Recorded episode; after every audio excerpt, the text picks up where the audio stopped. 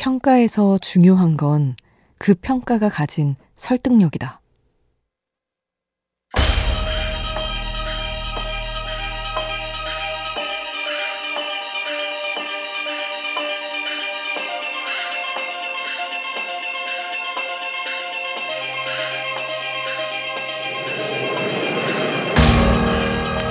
책을 평가하는 데는 두 가지 방법이 있다고 한다. 하나는 책에 대한 객관적 이해를 바탕으로 한 서평, 그리고 또 하나는 주관적 이해를 바탕으로 한 독후감. 하지만 두 가지가 구분 없이 뒤섞이면 설득력을 잃는다. 사람도 객관적인 눈으로 봤을 때와 주관적인 눈으로 봤을 때 달리 보일 수 있다. 하지만 우리는 때때로 주관적 평가를 객관적 평가라 착각한다. 그렇게 나만의 편견을 더 씌운다.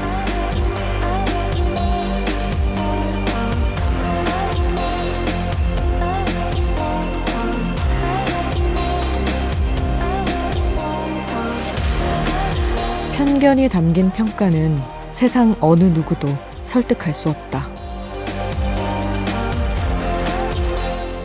우연한 하루 김수지입니다.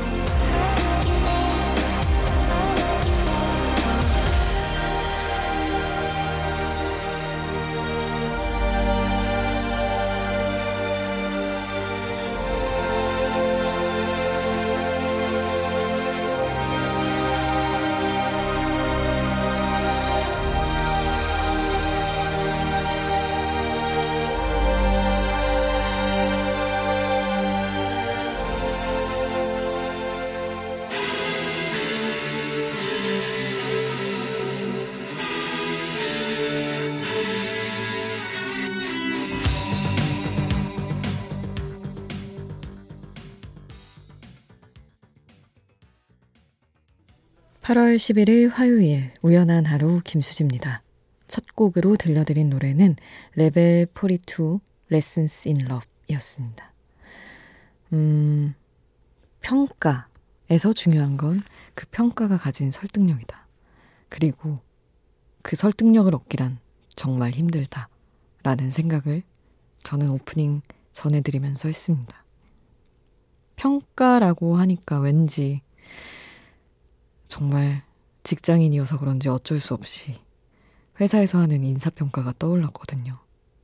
저희 이 아나운서 국에서는 음 모르겠어요. 뭐 각자 다른 부서도 그럴 수 있지만 아나운서를 평가하는 기준이 너무 어 뭐라고 해야 될까 모호하다고 해야 되나 실력이 좋다고 어떻게 평가를 할 수 있을 것인가. 방송 실력에 대한 평가를 객관적으로 할 수 있나? 이런 것부터 시작해서 그 상호 평가를 그러니까 서로 이제 뭐 저희는 사원들은 장에 대한 평가를 하고 뭐 이런 것도 다 장은 저희를 평가하고 이런 걸 하는데 그 기준을 세우기 위해서 작년쯤부터 선배들이랑 토론을 되게 많이 했던 기억이 나요. 근데 참 방송을 잘 한다. 좋은 아나운서다. 이런 것들이 객관적으로 어떻게 말할 수 없는 지점이 많아서 아직도 혼란스러운 부분이긴 합니다. DJ도 마찬가지일 것 같아요. 객관적으로 좋은 DJ를 어떻게 정의해서 말할 수 있을 것이며 이런저런 생각이 드는데 그래도 저는 그냥 주관적으로 생각했을 때 난 우연한 하루가 좋더라 하는 분들이 많았으면 좋겠다는 바람을 가져봅니다.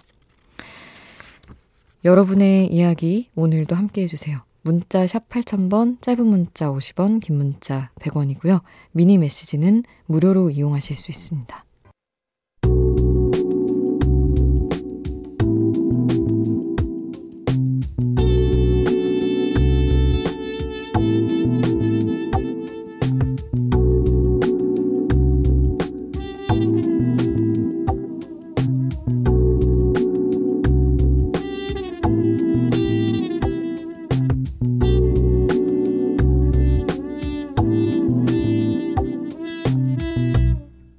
우연한 하루 김수지입니다.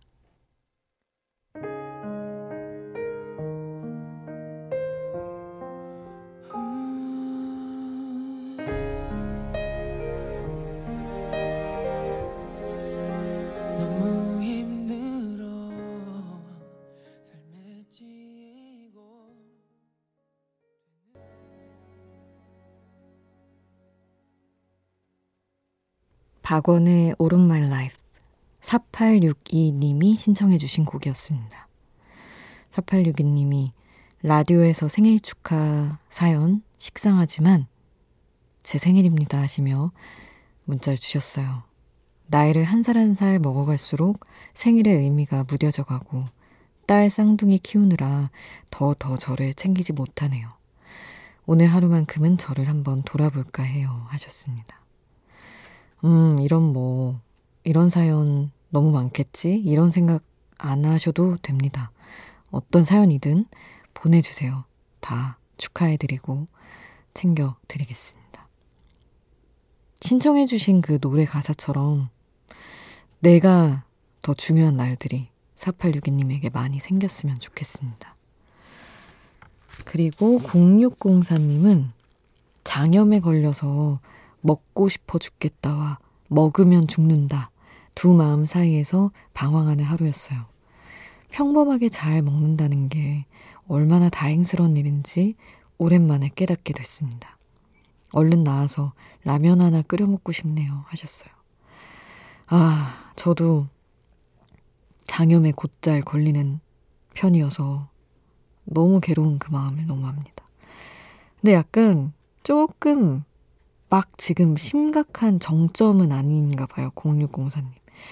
심하게 이제 최고로 아플 때는 진짜 뭘 먹어도 죽겠고, 진짜 물은 마시고 싶은데 이것도 먹으면 안 되니까 막 진짜 죽을 것 같잖아요. 음식에 대한 생각이 안 들 정도로. 그래서 저는, 음, 힘들긴 한데 약간 뭔가 먹고 싶은데 하면 조금 나아지고 있다는 신호로 받아들이고, 아, 되게 연한 김치국을 끓여서 국물만 살짝 먹는다든지, 이런 식으로 조금 그 욕심을 채우기도 했었습니다. 그래도 무리하면 또 금방 아프니까 잘 관리하시고요. 최미혜님은 8개월 아기랑 매일 육아 전쟁 중이에요. 결혼 3년 만에 아기가 생겼는데 육아가 만만치 않지만 아기 미소 보면 또 세상 이런 행복이 없네요. 아기 재우고 옆에서 듣는 라디오 너무 좋네요 하시며 육아 전쟁이라고 하시면서도 너무 행복으로 가득한 사연을 주셨습니다. 그리고 맹희랑 님도 어, 이렇게들 행복한 사연 보내주시니까 너무 좋네요. 여동생과 첫 여행으로 부산에 왔어요. 호텔에서 야경을 보며 치맥을 먹으며 라디오 듣는데 정말 너무 행복해요 하셨습니다. 아, 최미혜님, 폴킴의 모든 날, 모든 순간 신청해 주셨는데 이 곡 함께 하고요. 정말 청춘 냄새 나는 곡을 신청해 주신 맹희랑님, 위아더 나잇의 깊은 우리 젊은 날 이 곡까지 함께 하겠습니다.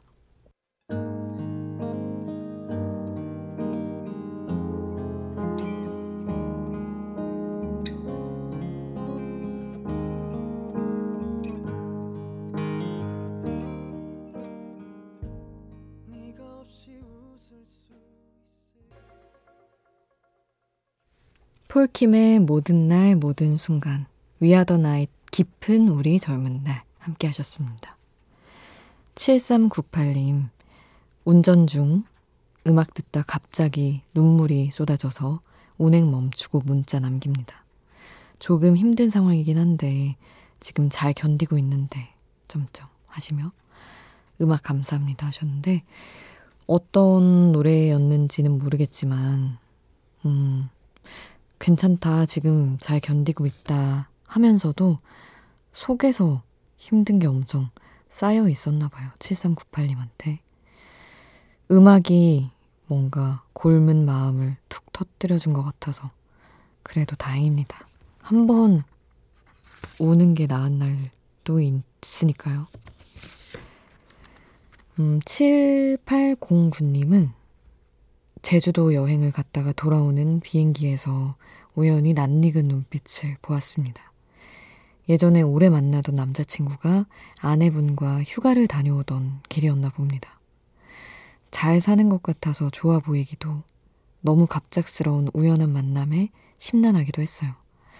함께 웃던 시간들이 즐거웠던 사람이었던 그 친구가 내내 행복하기를 바라봅니다. 하셨습니다.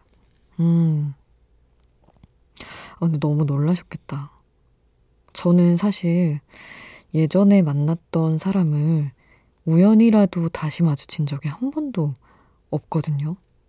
근데 지하철 타거나 이럴 때 비슷한 키에 약간 그 느낌이 비슷한 뒷모습만 봐도 뭐 잘못하거나 뭐 특별히 뭐 미련을 가졌다거나 이런 게 아님에도 진짜 심장이 쿵 떨어지는 것 같은 거예요.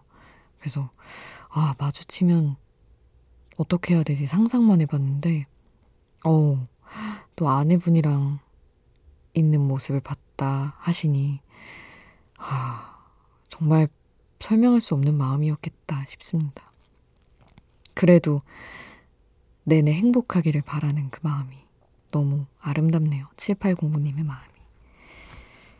그리고 0900님은 지하철역에서 집까지 가는 마을버스가 끊겨서 걸어서 집에 가고 있다고 혼자 걷는 길 라디오가 친구가 되어주네요 하시며 베게린의 Our Love is Great 신청을 해주셨습니다.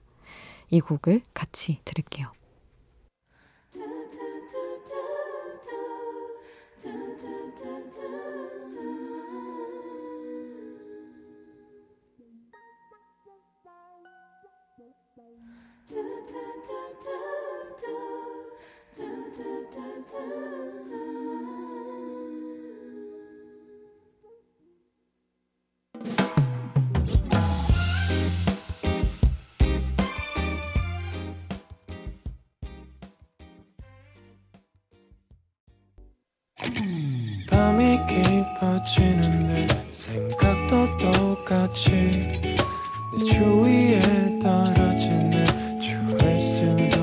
없이 잠시 들렸다 가도 돼 매일 이 자리에 있을게 나 어디까지였나.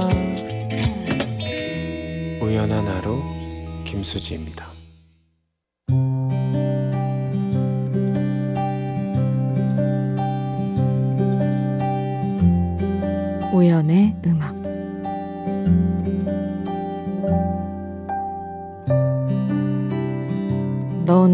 이렇게나 멈춰 있는 내게 글을 쓰게 해.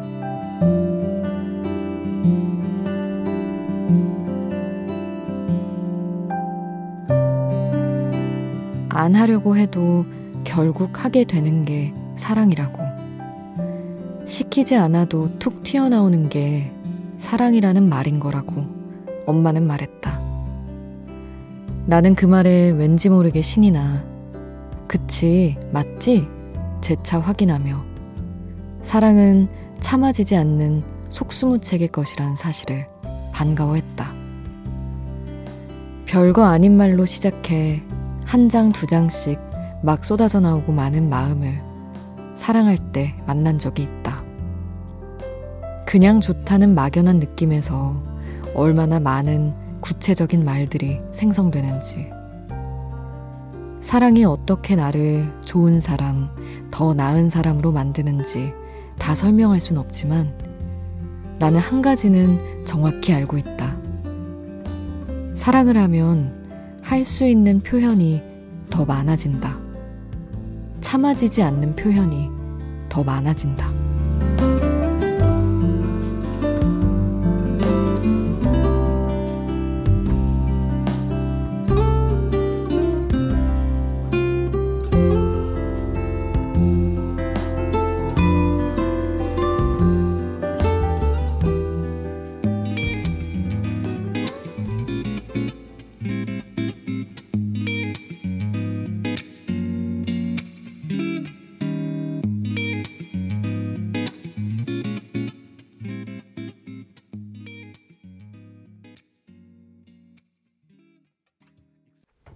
구름의 더 나은 사람 오연의 음악으로 함께 했습니다.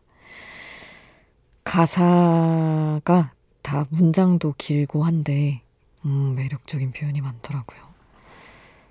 어, 사랑은 참 표현을 풍성하게 하는 그런 것인 것 같습니다. 저 스스로도 사랑을 할 때 뭔가 더 표현을 하게 되고 이런 걸 느끼기도 했지만 상대한테서도 너무 말을 예쁘게 해서 근데 말을 왜 그렇게 예쁘게 해? 이렇게 묻게 되는 순간이 종종 있었던 것 같아요. 근데 그냥 좋은 표현이 그냥 나온다고. 저도 마찬가지였고, 그런 것 같습니다. 그런, 가끔은 그런 생각도 해요, 저는. 좋은 표현 같은 거 저장해 두는 거 좋아해서, 이렇게 주고받는 말들을 정리해 둘 수 있으면 참 좋겠다. 근데 매 순간을 메모를 해두거나 녹화해 둘 수 없는 거니까 그게 아쉽기도 하고요. 그랬습니다. 문선희 님이 아들 셋 키우며 3교대로 인하 일을 하는 간호사입니다. 오늘도 일이 많아서 이제 퇴근하고 집에 가는 차 안에서 우연히 듣는 라디오 정말 좋네요. 제가 환자 돌보는 동안 저희 집 애들 잘 키워주시는 친정 엄마에게 정말 감사하다고 전하고 싶네요. 하셨습니다. 예전에 얼마 전인가 시기가 기억나진 않지만 우연한 하루 오프닝에서 면역은 서로 완성하는 것이다 라는 뉘앙스의 이야기를 한 적이 있었거든요. 사람들은 결국 서로 돌보는 것으로 서로의 면역을 완성시킨다 라는 메시지였는데 선인님의 이야기를 보고 또 그런 생각이 듭니다. 서로 돌보고 서로 지탱해주는 그런 것. 음, 3299님은 대학원 일정에 치여 잠 못 들고 있습니다. 하셨어요. 그래도 공부의 방향이 어느 정도 잡혀서 힘들면서도 즐거워요. 몸은 피곤한데 삶의 무게는 좀 덜어낸 느낌이랄까요? 여러 가지 감정에 휩싸이는 오늘입니다. 어, 그래도 진짜 다행이네요. 원래 공부가, 아, 이게 맞나 하는 정말 방향을 알 수 없는 데서 힘듦이 막 오잖아요. 이제는 그냥 해 나가면 되는 시간이 어느 정도 쌓여주면 되는 그런 문제인 거죠. 다행입니다. 문선희 님이 린의 엄마의 꿈 듣고 싶다고 하셨고, 3299님은 이 밤에 나를 위로하며 듣고 싶다고 하시며 이소라의 아멘, 에이멘 신청을 해주셨어요. 이렇게 두 곡을 함께 하겠습니다.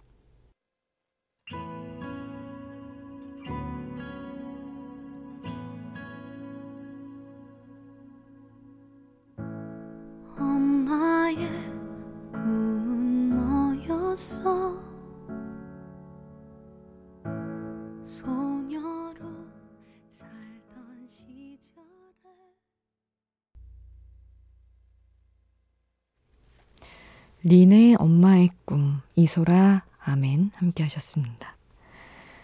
최상현님, 수디 퇴사한 지 이틀이 지났습니다. 라디오를 듣는 이 시간 동안은 하루를 마무리 짓는 일기를 쓰거나 책으로서의 원고를 작성하곤 합니다. 사실 시간에 쫓기던 삶에서 벗어나 이젠 시간이 무한정 늘어나니 기분이 좋다가도 다시 어색하기만 합니다. 늘어지고 질긴 이 시간을 어떻게든 잘 견디고 버텨야 다시 앞으로 나아갈 수 있다는 걸 알게 된 지금. 제가 시간을 쏟고 있는 이 일이 행복한 결실을 맺을 수 있었으면 좋겠습니다. 하셨어요. 아마 글을 쓰는 일에 지금 마음을 많이 쏟고 계신 것 같아요, 상현님. 아, 퇴사한 지 얼마 안 되셔서 좋다가 어색하다가 하겠지만 또 편한 시간에 적응은 금방 되니까요. 그 일상 패턴 얼른 적응하시고 원하시는 그 마음을 쏟고 싶은 일에 확 빠질 수 있기를 바랍니다. 최상현 님이 강하솔의 섬 신청해 주셔서 이 곡 함께 할게요.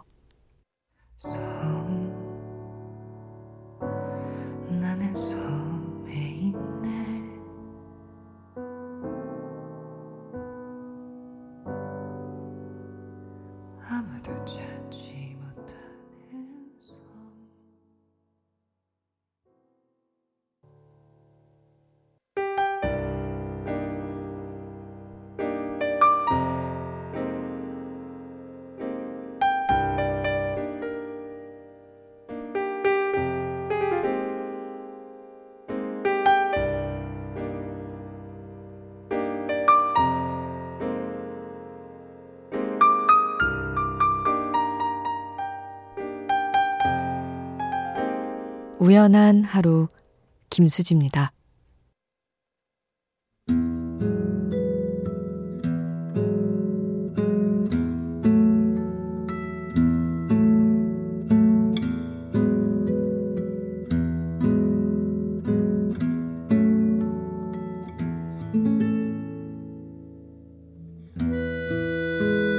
8947님. 가을이 오면 할 일을 하나씩 생각해 보고 있습니다. 경치 좋은 곳에 가서 고기도 구워 먹고 싶고, 회사를 나설 때 불어오는 찬바람도 느껴보고 싶고, 버스 정거장을 한 정거장 정도 먼저 내려서 집까지 걷고 싶기도 하네요. 저만 가을을 기다리는 건 아니겠죠? 덥고 습한 2020년의 여름이 무사히 그리고 빨리 지나갔으면 좋겠습니다. 하셨어요. 말씀해주신 그 모든 것들이 다 너무 날씨 좋을 때만 할 수 있는 일들이어서 아마, 아, 이런 거 하고 싶다. 마음에 상상 가득 안고 계셨던 분들 많을 것 같아요. 테라스에서 커피 마시고 싶다는 생각을 저는 긴 장마를 지나면서 가장 많이 했던 것 같아요. 너무 습했어서. 말복이 지나면은 거짓말같이 바람이 조금 차진다고 저희 엄만들 말씀하시는데 그날만 기다리고 있습니다. 아, 바람이 확 차가워지는 그 순간을 상상이라도 해보면서 오늘 이 시간을 마무리해볼까 해요. 조금 이를 수도 있지만 가을을 상상하며 여기서 인사드리겠습니다. 지금까지 우연한 하루 김수지였습니다.